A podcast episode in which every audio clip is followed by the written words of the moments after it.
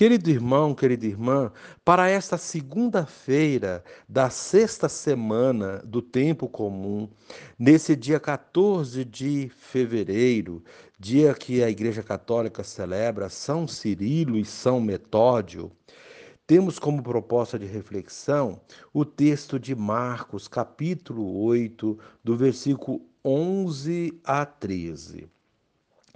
Naquele tempo, os fariseus vieram e começaram a discutir com Jesus.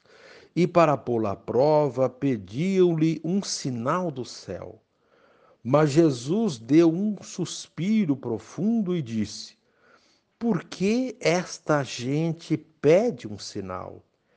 Em verdade vos digo, a esta gente não será dado nenhum sinal. E deixando-os, Jesus entrou de novo na barca e se dirigiu para a outra margem. Palavra da salvação. Glória a vós, Senhor. Querido irmão, querida irmã, os fariseus não dão trégua a Jesus. Parecem não ter outra ocupação a não ser arrumar a armadilha para ver o fracasso dele.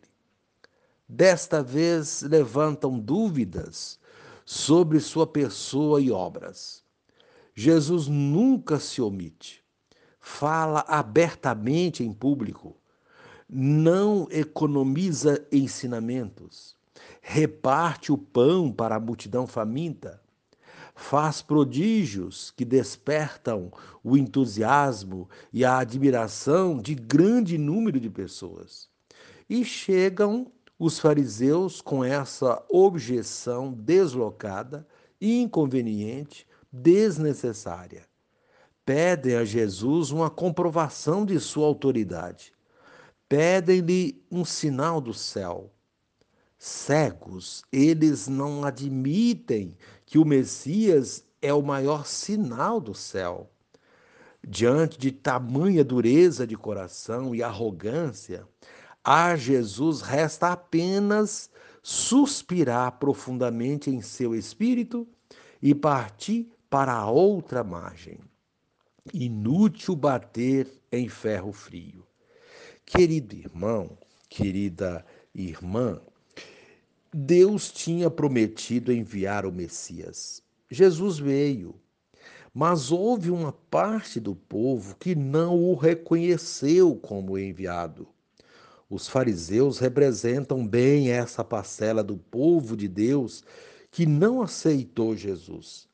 Eles eram muito religiosos, cumpridores das leis de Moisés, e não viram com bons olhos aquele jeito de Jesus de se mover com tanta liberdade e com tanta ascendência junto ao povo.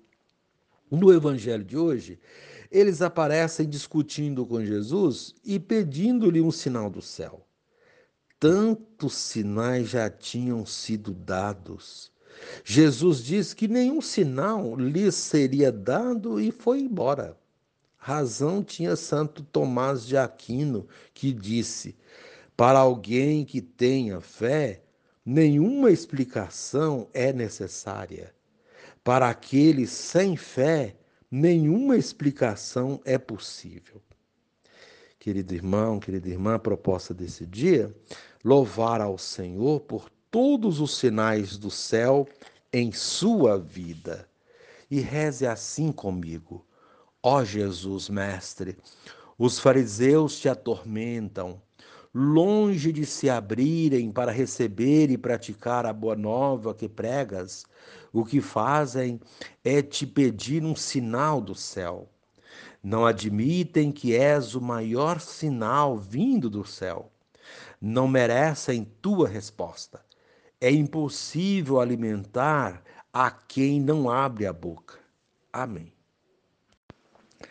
Querido irmão, querida irmã, dando continuidade à reflexão da palavra de Deus, da liturgia dessa segunda-feira, da sexta semana do tempo comum, nesse dia 14 de fevereiro, dia de São Cirilo e São Metódio, você poderá acompanhar na sua Bíblia os textos Tiago, capítulo 1, capítulo 1, do versículo 1 ao 11, também Marcos, capítulo 8, do versículo 11 a 13, rezar o Salmo 118.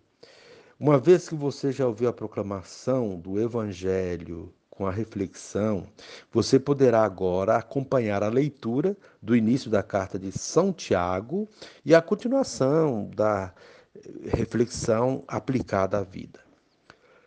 Tiago, servo de Deus e do Senhor Jesus Cristo, às doze tribos que vivem na dispersão. Saudações.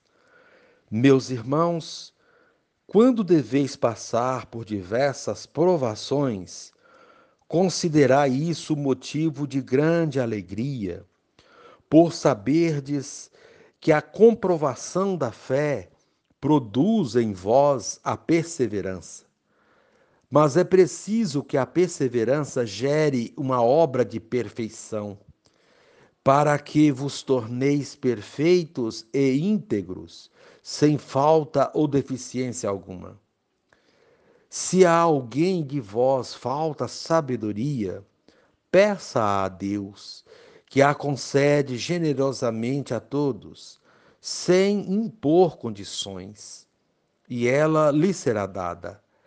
Mas peça com fé, sem duvidar, porque aquele que duvida é semelhante a uma onda do mar, impelida e agitada pelo vento. Não pense tal pessoa que receberá alguma coisa do Senhor. O homem de duas almas é inconstante em todos os seus caminhos. O irmão humilde pode ufanar-se de sua exaltação, mas o rico deve gloriar-se de sua humilhação, pois há de passar como a flor da erva. Com efeito, basta que surja o sol com o seu calor, logo seca a erva, cai a sua flor e desaparece a beleza do seu aspecto. Assim também acabará por murchar o rico no meio de seus negócios. Palavra do Senhor, graças a Deus. Querido irmão, querida irmã, perseverança é a palavra-chave da liturgia da palavra de hoje. É a perseverança que nos mantém firmes diante dos obstáculos e das dificuldades diante das provações da vida. Quem não é perseverante demonstra ter pouca fé, pois quem tem fé não desiste, mesmo que haja muitas dificuldades. Vemos isso nos textos bíblicos de hoje. Na primeira leitura, Tiago escreve para as doze tribos espalhadas pelo mundo, isto é, a todos, pois é essa uma das simbologias das doze tribos. A carta de Tiago ecoa pelos quatro cantos do mundo, com uma mensagem tão atual que parece escrita há poucos dias e dentro de nossa realidade. Nessa carta, Tiago pede alegria diante das provações. Como podemos ficar alegres diante de provações? Provações geralmente nos deixam tristes e desanimados. Mas Tiago trata logo de esclarecer. As provações devem servir para nossa aprendizagem. Quando nossa fé é posta em prova, diz Tiago, aprendemos a perseverar. Creio que com esse primeiro ensinamento já dá para ficarmos mais tranquilos, pois quanto mais obstáculos surgirem em nossa vida, mais perseverantes na fé ficaremos. Os obstáculos nos fortalecem. É assim que os atletas treinam. Eles colocam obstáculos para serem superados e assim se fortalecem nas competições. Porém, é preciso ter perseverança e que essa perseverança complete em nós a sua obra, afirma Tiago. Somente assim seremos pessoas fortalecidas, isto é, completos e autênticos, sem limitações ou deficiência. Tiago se assemelha a um treinador falando com os seus atletas. Ele quer pessoas preparadas para as competições da vida, para os desafios da missão. Quer também pessoas sábias e conectadas com Deus. Essa sintonia com Deus é que será o alimento da fé e da perseverança. Por fim, Tiago anima os pobres e enfraquecidos, mostrando que, se houver fé e perseverança, é possível vencer. Nós encontramos essa perseverança e essa fé na pessoa de Jesus, que, diante da insistência dos fariseus, querendo sinais, mantém-se firme e não se intimida com os aborrecimentos que estes lhe causam que estes lhe causam. É de sinais que fala o evangelho de hoje. Sinais que os judeus pediam a Jesus para pô-lo à prova. Jesus não entra no jogo deles. O maior sinal, Jesus, estava ali, ali diante deles, mas eles não queriam ver. Pediam outros sinais. O que isso tem a nos dizer? Será que também nós mesmo, também nós, mesmo tendo Jesus presente na Eucaristia, não vivemos pedindo-lhe sinais? Será que as tantas coisas maravilhosas que Deus nos concede todos os dias não são suficientes para crermos nele e ainda queremos outros sinais? Não devemos querer colocar Deus à prova pedindo sinais além daqueles que ele naturalmente nos dá. Quem confia sabe que ele está presente e não necessita de sinais mirabolantes para acreditar. A fé verdadeira consiste em crer sem ter visto sinais de Jesus em outra passagem bíblica.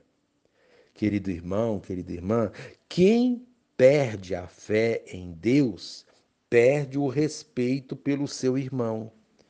Assim sendo, não deixemos que o pecado e a aridez de nossa vida interfiram em nossa fé. Não sejamos, portanto, incrédulos e não peçamos provas da existência de Deus ou da presença dele em nossa vida.